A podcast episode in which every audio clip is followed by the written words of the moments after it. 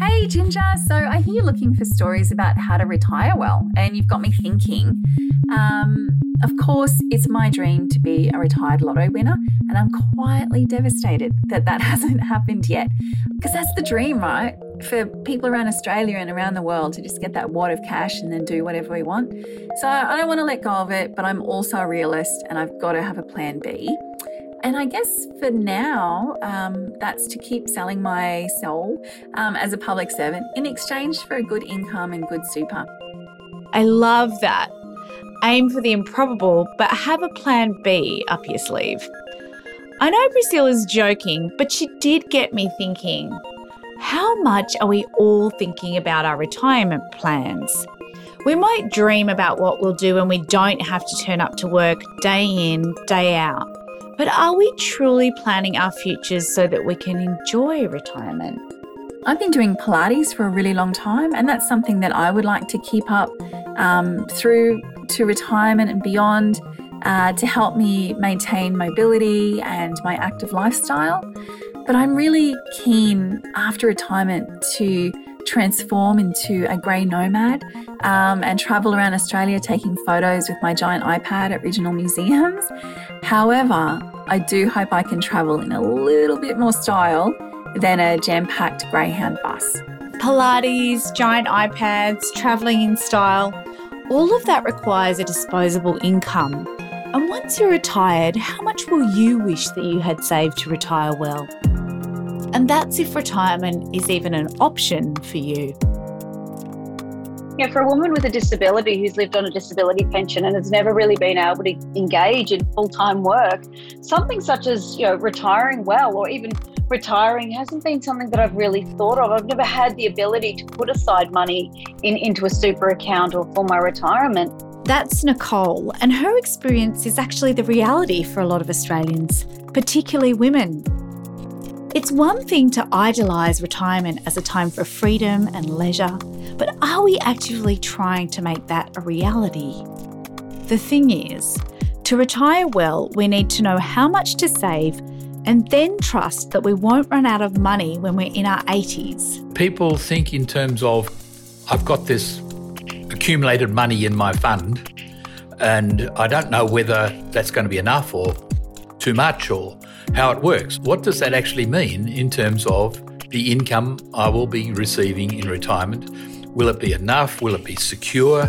All those things are not actually told to people clearly.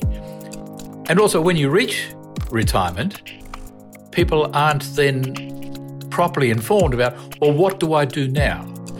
What's the best way of using this money I've got? And, and without that proper advice, it's apparent that people are doing things which actually aren't in their best interests. That's Andrew Podger. He's Honorary Professor of Public Policy in ANU's Crawford School and also a Fellow of the Academy of the Social Sciences in Australia. In 2020, the federal government got the results of its Independent Retirement Income Review, also known as the Callaghan Report. The review concluded that Australia's retirement income system is effective and its costs are broadly sustainable. Yay! But it raised concerns, and Professor Podger shares them, that not enough Australians understand the superannuation and aged pension systems. And yes, I'll put my hand up and say I'm one of those people. It's so complicated. And does it really need to be? This is Seriously Social. I'm Ginger Gorman. And for the next two episodes, we'll look at how to retire well. Next time, we'll find out how to make the most of our twilight years. But first, how to make sure we can afford them.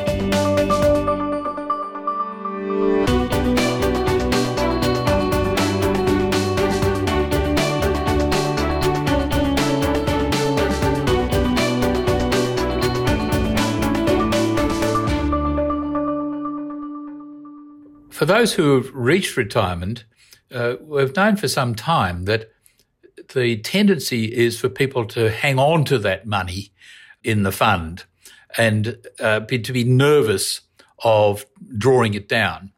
There is a, a fear that I might run out, therefore I better not use much of it. That's the, the problem that people are hanging on to the money when they ought to be confidently using it and, and enhancing their retirement standard of living. In other words, how long will you live past 65 or 67 or whatever the retirement age is when your time comes? The average life expectancy in Australia is about 82 years. So that's a little under 20 years that you need to save for. But it's not unusual now to live into your 90s. So that's 10 more years that you might not have planned for. If I try to manage that risk on my own, by definition, I'm going to get it wrong. I'm either going to run out before I die or I'm going to have money left over that I didn't really mean to leave over. I mean, there's nothing wrong with people deciding to leave money for their estates, but they're, they're leaving there not because they decided, it's because that's the way it turned out. And you can't take it with you, you know. That's right. One of the things that uh, Callaghan recommends, which I totally agree with, is that the funds should be telling you not only this is how much money you've got now, but if you have got that amount of money and you're age 44 and you're putting in so much a year at the moment, when you reach 60 or 67, our best estimate is that you'll have this amount of money and that will turn into the equivalent of so much a year in annual income. So, so you have a sense of what does this mean in terms of my income when I retire? And that that ought to be in terms of a retirement income that's secure. That is that you know it's going to last until you die. Uh, that, that, that that calculation an estimate, of course, uh, ought to be made by the funds and told to you, particularly for those who are aged, say, 50 on.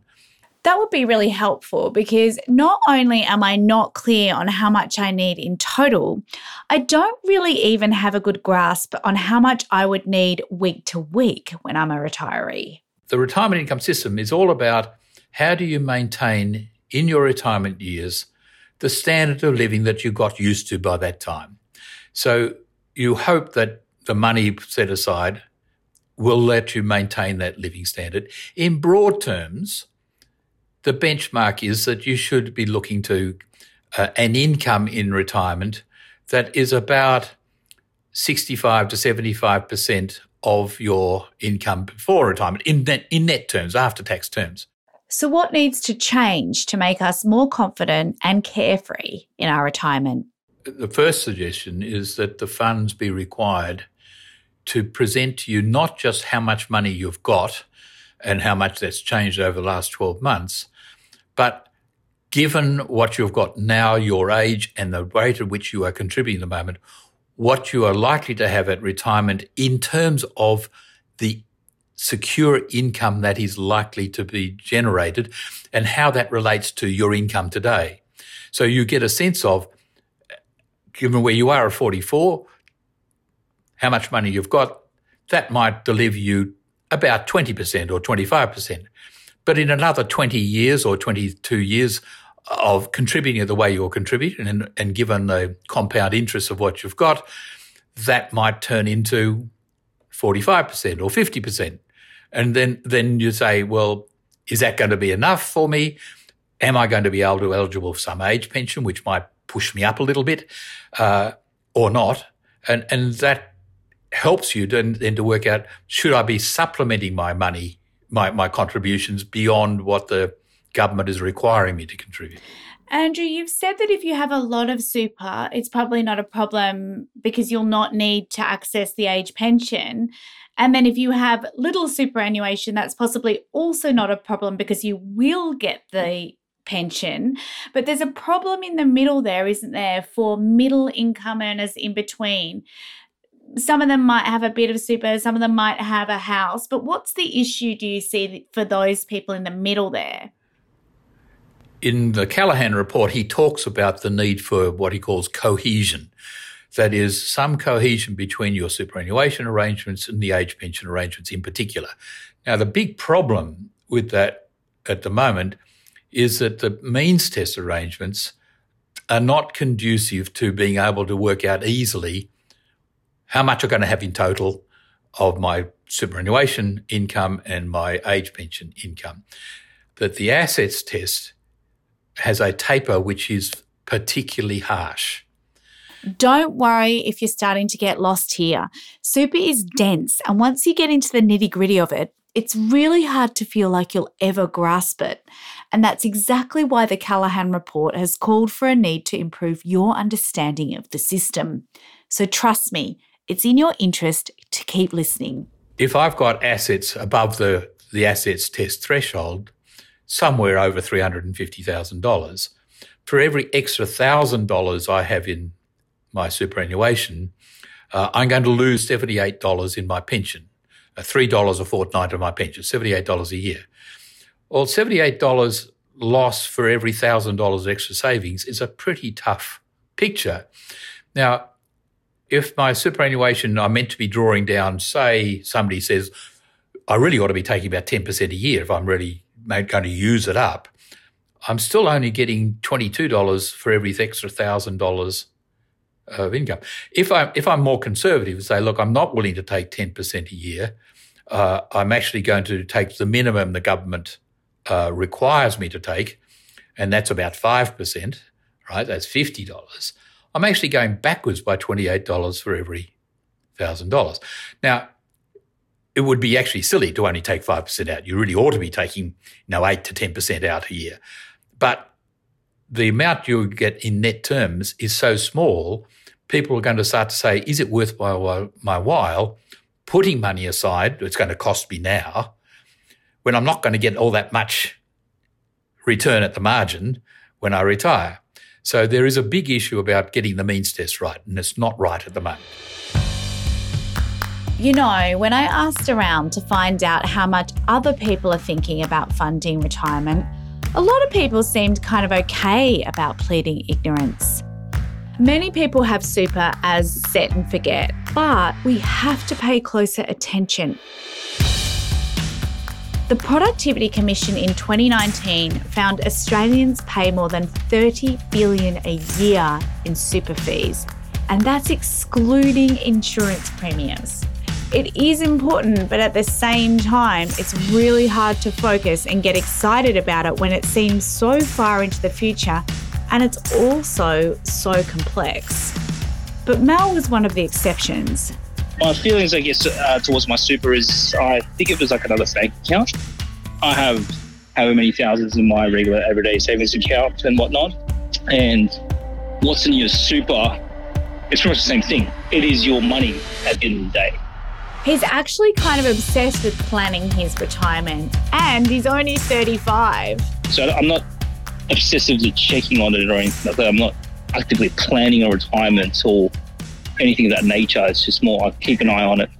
So by the time I retire, I'll probably be looking in the region of the two mil mark, I would say. Um, if I continue to work um, and uh, obviously earn an income and my income grows by the rate that I'm expecting it to grow at and all that sort of stuff. So by the time in the next 20 to 25 years, I expect to be, I expect it to be around that sort of two million mark, two and a half million mark, thereabouts. Uh, that's my end goal.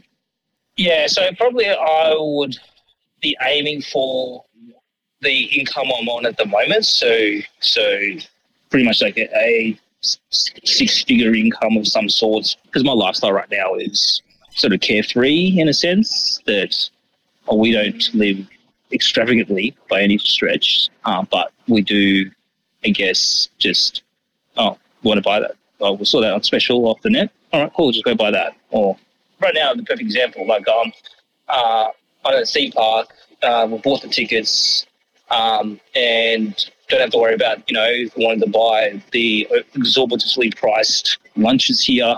Basically, I can just buy it and not really think about it, sort of thing basically, I, you don't want, I don't want to be in a situation where um, if I'm not working, um, I don't want to have to worry about money. I don't want to have to worry about um, or having to my rely on my kids to support me or whatever. Like I want to be able to, um, by the time I retire, whenever that is, um, live comfortably and live continue living the lifestyle that I'm living right now. So let's break down what your final 20 or 30 years are likely to cost. Obviously, there's lots of variables here. Do you have kids? Are they still at home or are they self sufficient? Do you have a mortgage? Is it mostly paid off? To make it a little bit easier, Andrew Podger breaks retirement down into three stages. The first stage is very active retirement. The second stage is less active retirement. And the third stage is when you're likely to require some considerable care. Now, not everybody goes through that third stage, but in broad terms, you can think of those three stages. The evidence is that your consumption needs in retirement really don't need to go up in real terms. They need to be broadly kept in line with prices, but the chances are you will spend more during your active years, less in your inactive years. And so long as you can rely reasonably on Medicare and aged care from government, uh, the costs in your final years from your own uh, savings are not likely to be higher than they were in earlier years. Although I was having an interesting conversation with my mother last night, she's in her sort of mid late 70s, and she was talking about her health costs, which have gone up a lot. Her consumption costs haven't necessarily, but definitely health has. Yeah. So people do, particularly people who are looking to have health support beyond what Medicare provides. They're going to have to have their private health insurance cover, and there may be more out of pockets associated with that.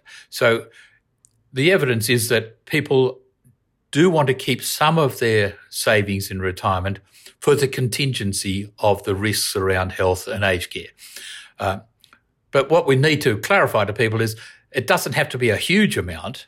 I mean, if governments guarantee that there will be a Medicare in the future and that aged care is going to be, if anything, better than it's been in the past, you still might want to set some money aside for the likely co-payments, but you don't need to hold a lot of money for those risks. But those risks are sensible risks to take into account.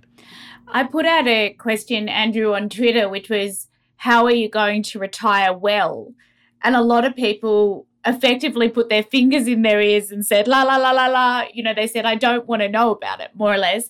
What advice do you have for people who feel like retirement is something they don't want to think about yet, whether they're in their 20s, 30s, 40s? What would you say to them?